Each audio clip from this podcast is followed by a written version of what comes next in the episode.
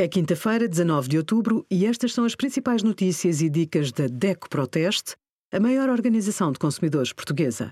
Hoje, em DECO.proteste.pt, sugerimos distúrbios alimentares, reconheça os sinais de alerta, percevejos, o que fazer em caso de picada e os resultados dos nossos testes a nove produtos, piolhos e lêndias.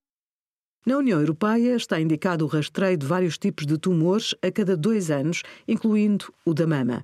O grupo preferencial, com recomendação para este exame, é o dos 50 aos 69 anos. Mulheres mais novas estão excluídas, exceto se houver indicações como o historial na família.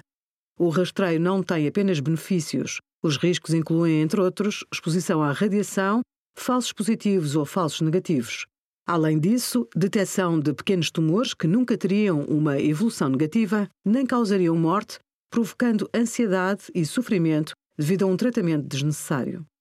Obrigada por acompanhar a DECO Proteste, a contribuir para consumidores mais informados, participativos e exigentes.